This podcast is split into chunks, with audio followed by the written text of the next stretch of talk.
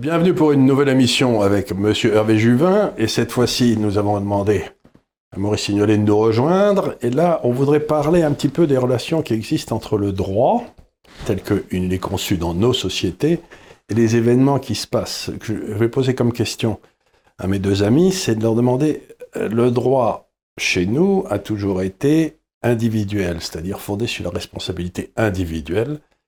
Et j'ai l'impression qu'un certain nombre de forces veulent introduire dans nos systèmes juridiques la responsabilité collective. Et pour moi, ce serait un recul gigantesque, parce qu'à partir du moment où quelqu'un est mauvais dans son essence, eh bien, si vous voulez, on a le droit de le tuer. Ça permet tous les génocides, la responsabilité collective. Donc, j'aimerais discuter avec vous deux un petit peu de... Est-ce que vous percevez la même chose que moi, c'est-à-dire ce mouvement vers une tentative de culpabiliser les gens en fonction de leur couleur, de leur naissance, de leur... Est-ce qu'il n'y a pas un petit peu de ça qui est en train de se produire Monsieur Juvin? Euh, L'attachement au principe de responsabilité individuelle a beaucoup d'illustrations dans notre histoire récente et notamment dans l'histoire de la sécurité. Je prendrai comme exemple euh, la loi anticasseur. La loi anticasseur était interprétée ou a été interprétée par un certain nombre de juristes et d'ailleurs aussi de magistrats comme instituant en droit français une exception, la responsabilité collective de manifestants, qui sans qu'un fait précis, par exemple le pillage d'un magasin, puisse être attribué à l'un ou l'autre, serait attribué collectivement aux manifestants. Et vous savez que cette loi anticasseur, loi perfide des années 70, contestée, n'a en fait à peu près jamais été appliquée et qu'elle a été ensuite abrogée. C'est donc quelque chose de très lourd dans notre droit. Euh, il faut caractériser un délit pour pouvoir inculper un manifestant ou l'auteur d'un crime ou d'un délit. C'est vrai qu'aujourd'hui, à la faveur de ce que j'appelle le coup d'état du droit, on se trouve devant quelque chose de tout à fait différent. Et c'est la responsabilité historique qui est en jeu.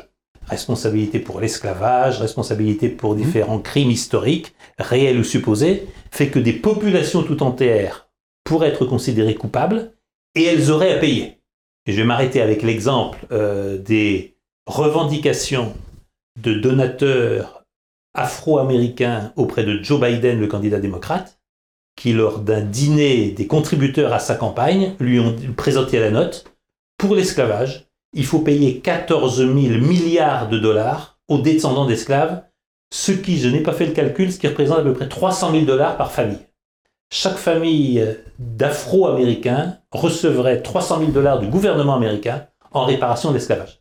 Là, on est dans une dimension totalement différente du droit, celle de la responsabilité collective, inconnue en droit français et dont je ne suis pas sûr qu'il soit très judicieux de, de l'importer. Non, mais en plus, si vous voulez, c'est qu'il y a beaucoup d'Afro-Américains aux États-Unis qui ne sont pas euh, d'origine de l'esclavage. Il y en a plein qui sont arrivés d'Afrique directement.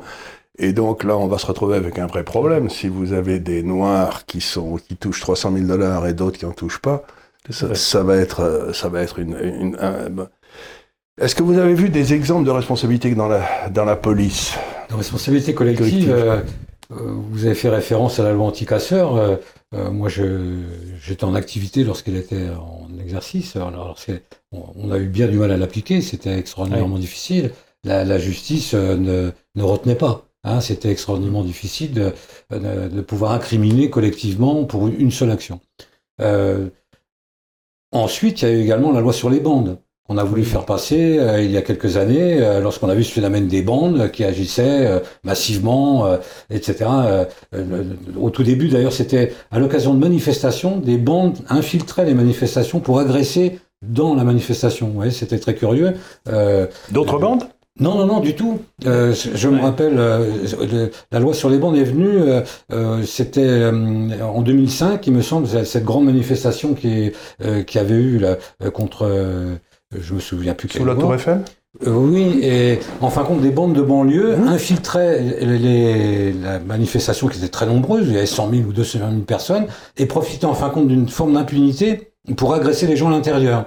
Puisqu'il y avait des cordons de CRS autour, mais mmh. il était impossible de pénétrer à l'intérieur, puisque la, théorie du maintien de l'ordre, la pratique du maintien de l'ordre à, l'époque, c'était encore surtout ne pas en pénétrer les, les, manifestations, mais restaient en dehors. Donc ils profitaient de cette euh, immunité que leur donnait la présence des policiers, en fin de compte, pour commettre des exactions à l'intérieur.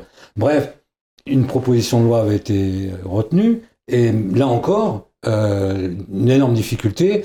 Euh, je vous en parle savamment, puisque à l'issue de tout ça, euh, euh, j'étais chef de la sûreté départementale de Paris à l'époque, et on avait créé, face à ce phénomène des bandes, on avait créé un groupe bande pour euh, recenser les bandes justement. Hein, c'est encore de, la discrimination, mais bon, euh, c'était pour recenser les bandes qui, sévissaient euh, dans le quartier des Halles, etc., et puis également en périphérie.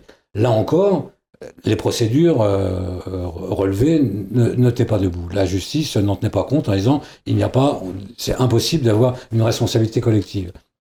De tout temps, hein, je crois que c'est Montesquieu qui disait la, procédure est la colonne vertébrale de la démocratie.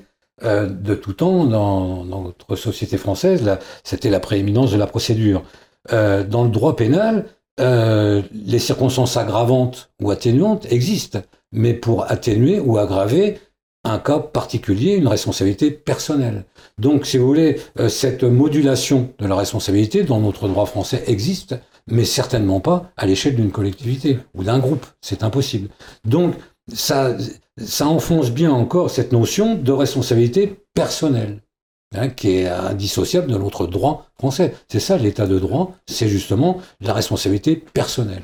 L'état de droit, c'est grosso modo les gens pensent que l'État a quelque chose à voir avec l'État de droit. C'est faux. L'État de droit, c'est pas faire opposition à l'État de nature, où dans le fond, c'est celui qui est la plus grosse massue qui gagne. Exactement. L'État de droit, ça veut dire qu'on est juge, c'est que ceux qui appliquent la loi sont jugés par la loi. C'est ça qui est un état de droit. Ils sont tenus par la loi. Ils sont pas en dehors de la loi. Ils ne font pas la loi. Ils sont, ils sont ils répondent à la loi comme tous les autres. Donc, la loi qui est l'émanation du peuple. Qui est l'émanation de la volonté du peuple. Donc, grosso modo, si vous voulez, une responsabilité collective, c'est la fin de l'état de droit. Tout à fait. Tel que je le définis, en tout cas. Vous venez de signaler un des problèmes essentiels auxquels la France est aujourd'hui confrontée, c'est que ça n'est plus le peuple souverain qui fait la loi. Vous savez que la majorité des lois qui s'appliquent en France viennent de l'Union européenne. Mmh. Vous savez que la majorité des jugements qui s'appliquent en France sont sous le contrôle de la Cour de justice des communautés européennes et de l'Union européenne. Et vous savez que ce droit-là, ça n'est pas un droit voté par un peuple souverain, c'est quelque part un droit produit par un mélange de magistrats, de fondations, d'ONG, etc. Et qu'on a un grand problème aujourd'hui, qui est la perte du peuple dans cet apanage extraordinaire de souveraineté qui est de faire ses lois. Mais je voulais revenir, Charles, sur euh, presque les origines de ce dont nous parlons on pourrait renvoyer le droit individuel, la responsabilité individuelle à l'homme sous le regard de Dieu et aux religions du livre. Ah ben ça, c'est un de mes thèmes qui me Pourquoi évoquer cela devant vous aujourd'hui?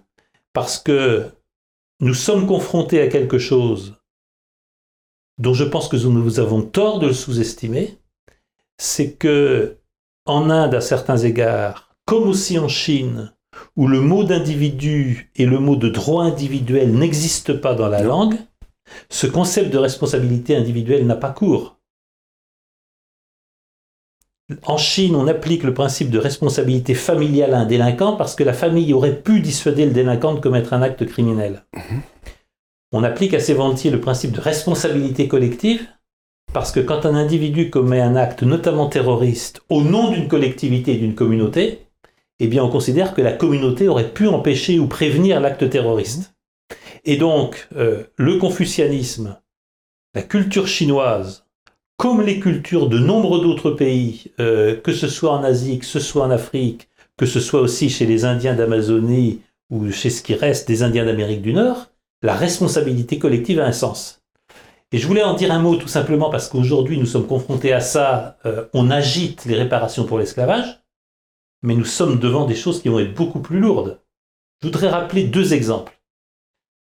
Pour avoir eu le plaisir d'enseigner et de travailler avec des fonctionnaires chinois, il n'y en a pas un seul qui ne sache pas que d'abord en 1839, ensuite en 1856, la Grande-Bretagne, ensuite aidée par les Français et les Américains, a déclenché deux guerres pour obliger la Chine à s'ouvrir au trafic de l'opium. Mmh et que les troupes coloniales ont détruit ce qui était l'une des merveilles du monde, qui était le palais d'été. Il n'y a pas un étudiant chinois qui ne sache pas ça, et qui n'a pas envie de prendre sa revanche.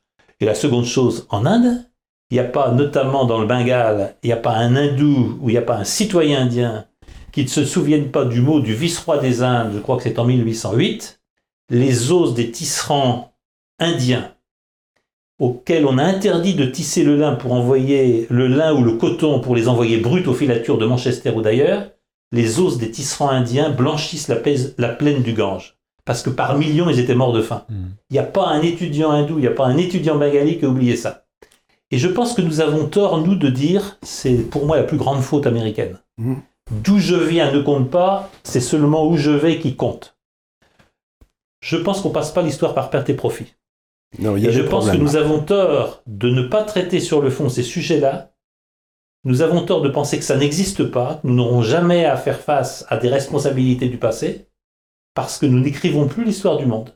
Nous n'avons plus le monopole de l'écriture de l'histoire du monde, et ces sujets-là sont devant nous, quel que soit le sujet, la manière dont on va les traiter. Je pense qu'on doit se préoccuper de la manière dont on va les traiter. Oui, je crois qu'il faut les traiter, mais je reviens, si vous voulez, à une idée qui m'est chère, c'est celle qu'avait développée Huntington dans Le Clash des civilisations, dans lequel il disait que je crois qu'il y a neuf grandes civilisations dans le monde, toutes plus ou moins fondées sur une religion, et que la seule, il y en a une qui est complètement différente des autres, c'est la religion, c'était celle qui était fondée sur la religion chrétienne, puisque comme je dis toujours en plaisantant, il y a deux choses qui ressortent quand vous lisez les évangiles.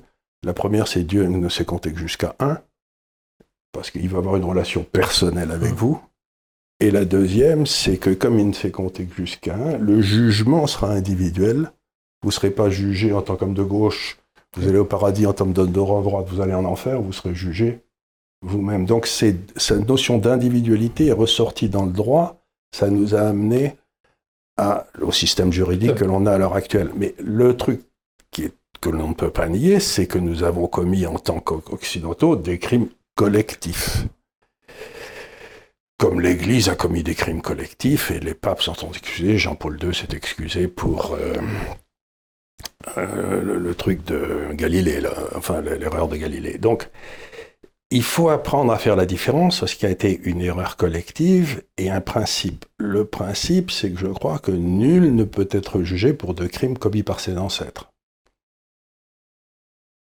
Ça me paraît tout à fait évident. Euh, je suis bien triste, mais ça me paraît, euh, si ça s'est passé. Parce que si on commence à juger les crimes des ancêtres, on n'a pas fini. Parce que, par exemple, je crois que euh, la piraterie barbaresque, euh, pendant 12 siècles, a pris à peu près un million d'esclaves sur les côtes européennes pour les amener euh, en Afrique ou, à, Constantinople. Et donc, il me semble, si vous voulez, que si on commence à faire la liste des crimes, des gens qui ont été massacrés et tout demandent en réparation, euh, on n'est pas, pas sorti de l'auberge. Donc, il faut les principes de notre civilisation qui posent la liberté individuelle et la responsabilité individuelle comme essentielles au fonctionnement d'une société m'ont toujours semblé, aussi curieux que ça paraisse, meilleurs que les principes collectifs. Mais euh, je crois qu'il faut, on peut pas. Mais je sens une attaque sur le droit de façon à rien, à essayer d'introduire dans notre droit cette notion de responsabilité collective. Et ça, ça m'inquiète énormément parce que c'est, si j'ose dire, le début des génocides.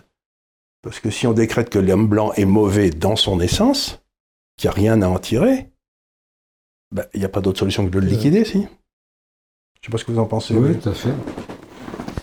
Alors, sociologiquement, euh, moi qui suis un ancien policier, pas, on n'est pas stupide quand même non plus. Hein.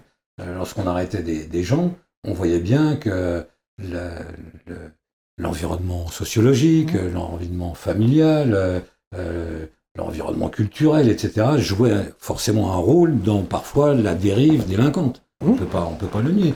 Mais la justice en a toujours tenu compte de ça. Hein. le parcours individuel, euh, tout le monde en a tenu compte. Euh, à une époque encore pas si lointaine où, où la, seul l'État avait quelque part la, le monopole de l'action publique. Je, je m'entends. Euh, moi, j'ai connu l'époque où euh, c'est le policier qui faisait l'enquête avec le juge, le juge d'instruction, à charge et à décharge. C'est-à-dire que le, moi, il m'est arrivé de faire des curriculum vitae pour des gens qui allaient passer aux assises. Hein, donc on était, on, il m'est arrivé d'avoir de la sympathie pour un meurtrier, hein, des fois en disant quelque part, euh, pourquoi pas, on peut le comprendre. Ça ressortait ça dans le travail qu'on faisait avec les juges. Euh, aujourd'hui, on nous a séparés de ça.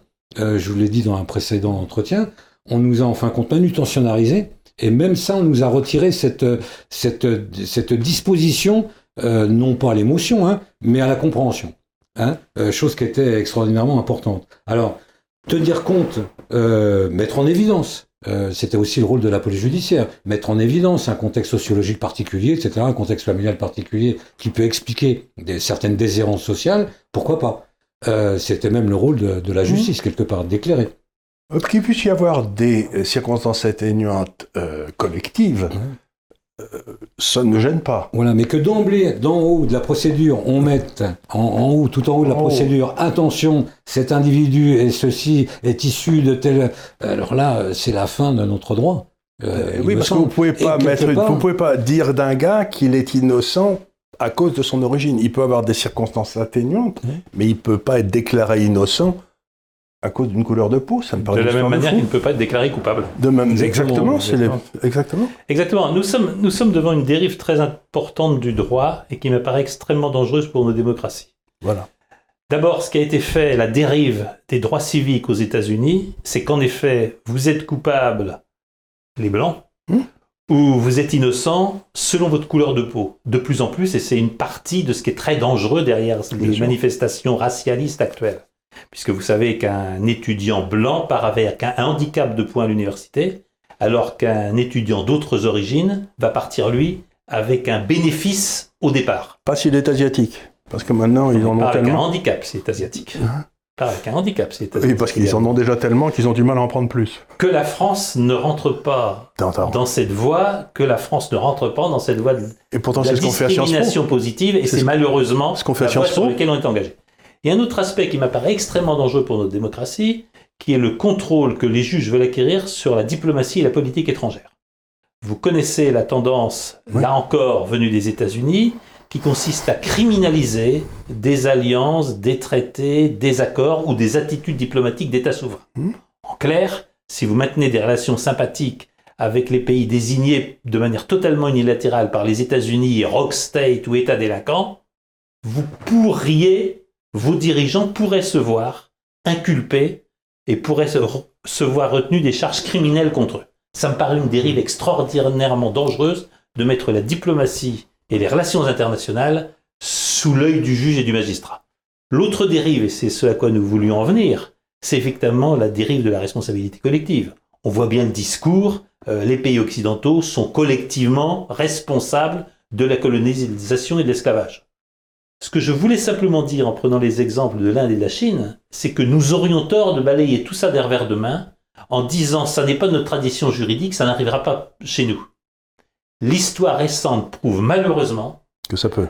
que quand des fondations ou des ONG financées par quelques milliardaires veulent mettre sur l'agenda politique international un sujet, le sujet arrive sur l'agenda politique international.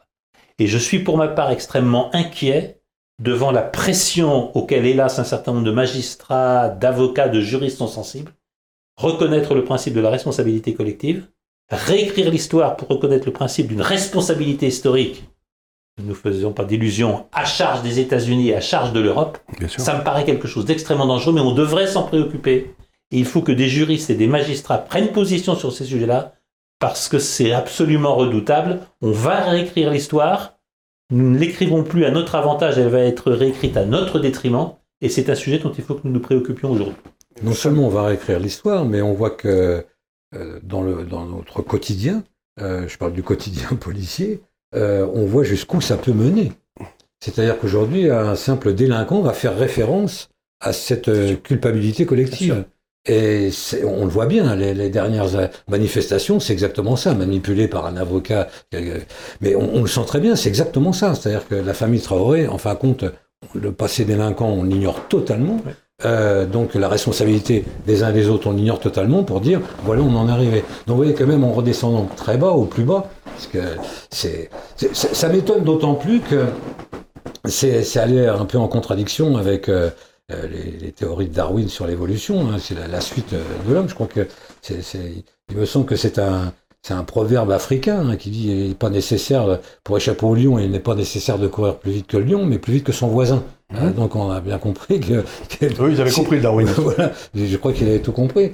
Euh, donc, euh, c'est, je, je- je crois qu'il faut être euh, extrêmement prudent. Moi, je, je, je, vois cette dérive. euh, alors vous, au niveau euh, institutionnel, enfin au niveau euh, euh, des responsabilités au niveau des lois, etc. Mais je pense à descendre au plus bas dans nos commissariats et dans nos, et dans nos, dans nos gendarmeries, la légitimité de ces institutions-là, qu'on voit bien aujourd'hui, qui sont remises en cause totalement, mais où est-elle quoi? Où est-elle? C'est une question où très importante. notre légitimité vous, savez, c'est ce que dans le quotidien? C'est des vieilles histoires que racontent les, les Juifs que j'aime beaucoup. C'est Salomon qui visite, une, qui visite une prison et il y a tous les gens qui se précipitent vers lui en disant Je suis innocent, je suis innocent. Puis il y a un gars qui est là assis par terre. Et Salomon lui dit Mais alors, et toi, qu'est-ce que tu as? Il dit Moi, je suis coupable, je suis là parce que je l'ai mérité. Et Salomon dit Libérez cet homme parce qu'il va, il va, il va gangréner tous ces innocents. Quoi. C'est, c'est qu'aujourd'hui, ce qui se passe, c'est que le coupable ne se reconnaît même plus coupable. Non, du tout. Il, il, il, il se considère comme une victime. C'est-à-dire qu'il y a une course à la victimitude. Oui, ça c'est c'est tout à fait extraordinaire et, et on ne sait pas trop. Donc le type, on, comment le juger Si vous voulez, la base du jugement, c'est qu'il faut qu'il y ait d'abord conscience de sa culpabilité par celui qui est jugé. Mais s'il n'y a pas de conscience de la culpabilité, s'il a l'impression que c'était son droit, en quelque sorte, de piller le magasin, ben, si vous voulez, on a un problème. Hein, Mais c'est exactement ce qui se passe. Le quotidien d'un policier, d'un gendarme aujourd'hui, c'est exactement ça. Ce sont des pitreries. Euh, quelque part, cette affaire Adama est tout à fait exemplaire de ce que vivent au quotidien Oui. les policiers et les gendarmes. C'est-à-dire euh, la présence de l'avocat qui est plus à, qui, qui n'est pas là pour concourir à la vérité, mais plutôt à, à la justice, mais plutôt à l'injustice, qui, qui, qui apporte son intelligence au mal. Vous voyez? Euh, c'est, comme ça qu'on, qu'on le ressent. Les, les, les multiples embûches procédurales, etc., etc., font que le moindre contrôle légitime euh, pour interpeller quelqu'un qui vient de commettre de- devient immédiatement conflictuel. C'est obligatoire. C'est-à-dire qu'on a, on a la légitimité du policier qui intervient, c'est terminé, c'est fini. Oh, Il est loin le temps du gardien de la paix avec son képi et sa cravate, qui est du, du simple regard, euh, on, on comprenait qu'il allait nous arriver quelque chose. quoi. Aujourd'hui, tout le monde s'étonne. J'ai entendu Mélenchon dire que les policiers sont trop armés, mais les pauvres. Quand, quand je pense qu'à une certaine époque, les syndicats euh, euh, étaient intervenus pour demander euh, de, qu'on leur retire le képi parce que c'était gênant pour courir, euh, pour, pour courir après les voleurs. Mais aujourd'hui, entre le gilet pare-balles, le tonfa, le revolver, le, le poste radio, la caméra, le taser bientôt, etc. Mais c'est pas la peine. Autant mettre un, 2D, un D2R2 ou un- je sais plus comment ils appelaient. Euh, c'est, on, on en est là. Alors on va dire c'est le policier qui est violent, mais non, c'est que le policier va se retrouver dans une situation telle que pour afficher. Auparavant, on affichait son autorité. Le bleu marine, Oui. symbolisait l'autorité. Aujourd'hui, il faut l'exprimer. C'est-à-dire qu'on va être obligé d'exprimer l'autorité. Pour t'arrêter, il va falloir que je mette euh, les formes. On en est là. Et donc, ça termine inévitablement en bavure, paraît-il, inter- une interprétation de bavure, alors qu'on va compte, un policier n'a Alors fait qu'est-ce qu'on peut faire? Alors, revenir au bon sens, déjà. Quelqu'un qui commet quelque chose de mal, c'est mal. Déjà, vous savez, rien que le rappeler, parce que ça s'est extraordinairement dissous quand même, hein, cette notion du, bien, du mal, on se demande où elle est. À force de vouloir accepter toutes les extravagances. Euh, regardez, euh, une, société, euh, enfin me semble-t-il, c'est, je crois que c'est Camus dans Les Justes qui disait le policier est au centre des choses. Mais bien sûr qu'on est au centre des choses, on est, on est même au cœur des hommes. À force d'accepter les extravagances, de, de, de penser qu'une société, c'est pas euh, un peuple qui a une vision du lointain euh, euh, commune, mais euh, au contraire une stratification de particularisme, de tropisme, d'extravagance du comportement, etc. Une forme de colucharisation de la société, ça vous donne ça. C'est-à-dire que par ruissellement, euh, euh, ces gens qui ne voulaient euh, ni Dieu ni maître, euh, aucune contrainte, surtout véhiculés par tout ce monde du showbiz, qui a été extraordinairement complice du politique d'ailleurs, par ruissellement, quand ça vous arri- arrive en banlieue, mais ils revendiquent les mêmes extravagances. C'est-à-dire que vendre de la drogue, c'est normal, agresser, c'est normal, euh, et on ne comprend pas pourquoi les policiers viennent là. Quoi. Voilà notre quotidien. Donc il faut revenir peut-être à des fondamentaux. Hein, euh, Et ça, ça s'appuie sur les peines. C'est-à-dire qu'il n'y a pas de discussion. Si, vous, a- si, avez, si vous avez fait ça, vous prenez temps. Quoi. Il, me, il me semble qu'il faut une espèce de, de, de, de- de simplicité. Oui, et euh, puis revenir sur des fondamentaux sociétaux quand même aussi. hein. Dire que l'extravagant, c'est merveilleux quand c'est extravagant. Euh, je crois que c'est Barbé de Révy, un, un, un poète normand que, que j'adore, qui disait lorsque la politesse existait, on pouvait se permettre l'impertinence. Mhm. Lorsque la politesse existait. Moi, l'extravagance, ça me dérange pas quand la normalité est respectée. C'est-à-dire est, est respectée par tout un ensemble. Ce qui se passe dans nos banlieues, ces territoires perdus de la République, là, dont tout le monde arrête pas de parler, on n'arrête pas de nous, nous parler du- d'un vivre ensemble, mais euh, c'est un, ce vivre ensemble qu'on veut nous imposer, justement, euh, fait que c'est impossible de vivre ensemble. C'est exactement l'inverse. On a, une, je ne sais pas par quelle malversation euh, rhétorique, on en arrivait à, à penser que le vivre ensemble allait permettre une harmonie. Mais non, par définition, le vivre ensemble, si c'est accepter toutes les différences, ça ne marchera pas. Ben, les, sociétés Oui, pas multiculturelles, les marcher. sociétés multiculturelles, quelque part, c'est les sociétés les plus dangereuses parce que comme on n'a pas de, de- d'espèce de- d'horizon commun, de pensée commune, il faut qu'on parle le plus doucement possible et de façon le moins abrupte possible parce que ces sociétés peuvent exploser à tout moment. Et donc, le, le- le- le- c'est- on est dans une société multiculturelle, ce qui fait qu'on est obligé, en quelque sorte, de n'avoir que très peu de mots qui, ne blessent personne, et c'est très Vous êtes- difficile. Vous êtes sur des sujets absolument essentiels. Vous le rappelez, Charles, les sociétés multiculturelles qu'on nous a tant vantées sont partout dans le monde les plus violentes. Ouais. Il suffit de voir le taux d'homicide au Mexique ou au Brésil, qui est équivalent au taux d'homicide de pays en guerre civile. Ce qu'on ne dit pas assez, il y a un échec partout dans le monde des sociétés multiculturelles. Je ne suis pas sûr que ce que nous voyons en ce moment se passer aux États-Unis ne préfigure pas des épisodes encore plus violents dans les années à venir. Oui, c'est possible. Ce que vous avez dit est aussi essentiel, euh, c'est l'excuse sociale. Hmm. Nous sommes en train de payer en France par le délitement de l'État et par la perte de légitimité des forces de l'ordre euh, 30 ans de l'excuse sociale. Ils ont tellement souffert qu'ils ne peuvent pas être coupables. Hmm. Et on voit cette inversion gigantesque, mais qui est à l'œuvre dans notre société, des délinquants dire je suis innocent parce que c'est vous, société, qui êtes coupable. On voit ce renversement qui est tout à fait à l'œuvre dans l'affaire Traoré.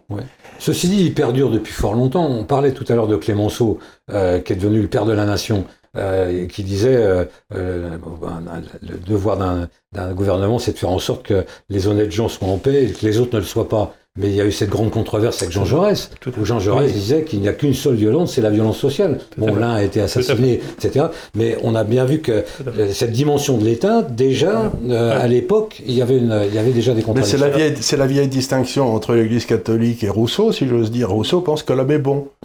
Et Rousseau, quand il commençait une discussion avec quelqu'un, il disait toujours écartons les faits. Oui. Mais si je suis dans le ruisseau, c'est la faute à Rousseau.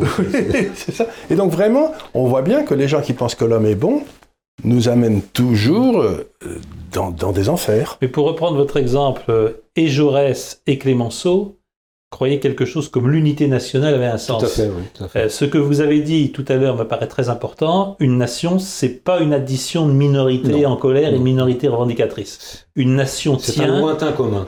Parce qu'il y a une unité qui crée des relations de confiance, et on Mhm. sait que c'est très important sur le plan économique, Absolument. qui crée la pacification des relations.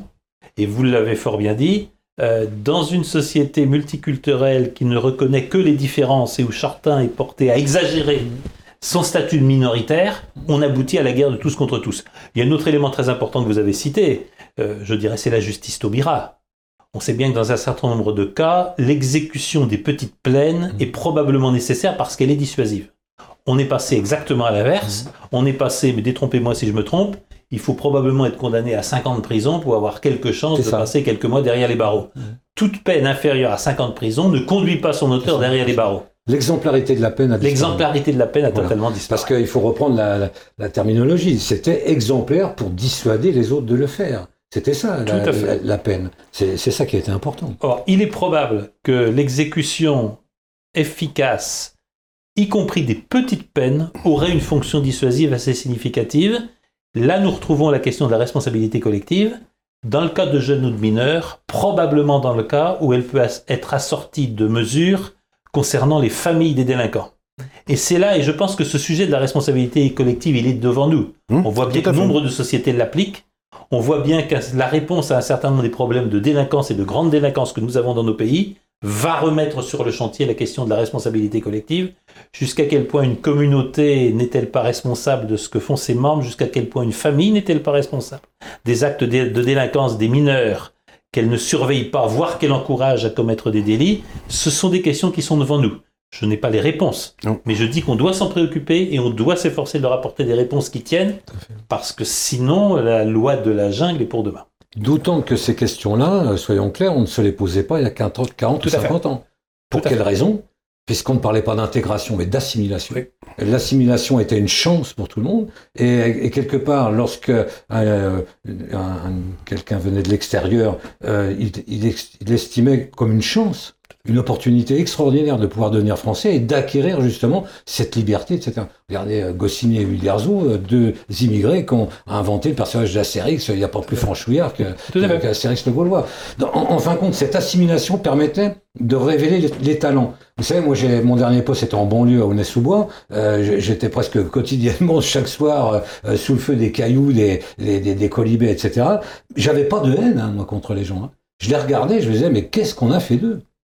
Parce que c'est nous, justement, qui, à force d'accepter les atypismes, les particularismes, euh, la, la, la- faire l'apologie de, de l'eau de, de l'en dehors, hein, ben, a interdit à tous ces mômes de devenir ingénieurs, euh, euh, maçons, euh, père de famille, d'avoir même une vie affective.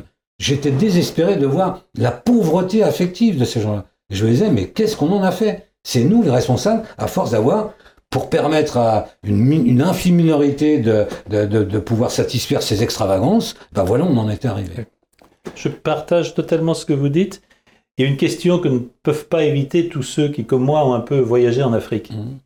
Comment se fait-il que euh, les membres de certains des villages, de certaines des communautés les plus paisibles du monde, qui sont certaines communautés africaines, Mhm. où la pire peine pour quelqu'un qui aurait commis un délit, c'est de se voir coupé de la vie sociale, Mhm. plus pouvoir participer à l'Assemblée des anciens, plus pouvoir participer au Conseil du Comment se fait-il que quand vous les retrouvez dans des banlieues parisiennes ou dans des banlieues de métropole européennes, vous avez des populations à fort taux de délinquance? Mhm. C'est évidemment pas les origines.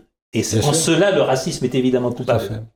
C'est simplement un multiculturalisme pas géré Mhm. qui, comme vous l'avez très bien dit, n'assimile plus à la population d'origine, n'assimile plus à des valeurs, à un mode de vie et à des lois, tend à sacraliser les petites différences qui finissent par faire les grands écarts, la perte de confiance et la sauvagerie des relations sociales. Je crois que nous sommes confrontés à cela. Je pense qu'il est urgent de retrouver notre tradition française que le monde nous a enviée, Mhm. celle de l'assimilation pacifique de ceux qui viennent du dehors pour devenir français comme nous et quelquefois mieux que nous. Parce que c'est curieux que ça puisse paraître, on finit par en arriver à une inversion d'analyse.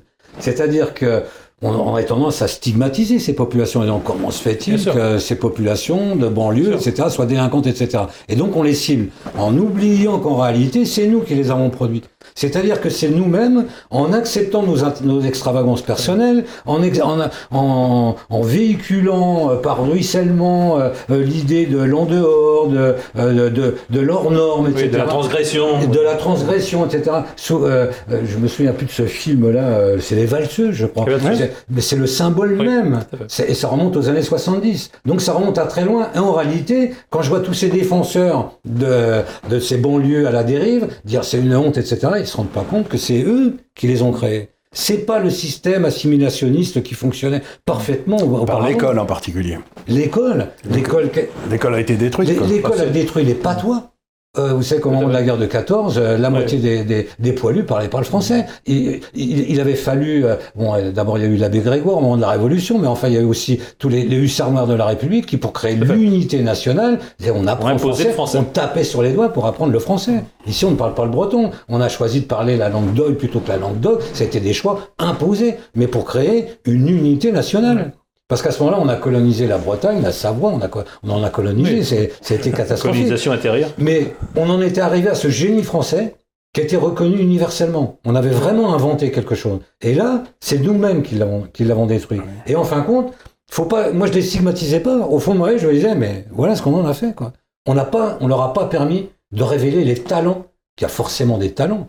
D'ailleurs, on, on voit bien, c'était une intelligence diffuse euh, qui se caractérise des fois par... J'étais très surpris d'avoir, euh, souvent d'entendre des mômes de 11-12 ans avoir un humour extraordinaire, mais je me disais, ça prouve que, pour se moquer des flics, attention, hein, mais je me disais, il y a une intelligence qui n'est pas fertilisée, qui n'est pas, qui n'est pas révélée. Ils sont très vifs. Voilà. Très Combien que de talents humains nous perdons Exactement, Mhm. exactement. Et qu'il soit noir, jaune ou gris. C'est des talents, de véritables talents. Et personne, quand, quand je vois toute cette nomenclatura d'artistes là, alors, quand, on, quand on constate en plus la confusion des gens qu'il y a entre le monde politique et le monde politique et le monde du spectacle, se dit aujourd'hui c'est plus. Euh, il y a une différence honnêtement Non, il n'y en a pas. Aujourd'hui, on voit même euh, des mariages pour vous dire.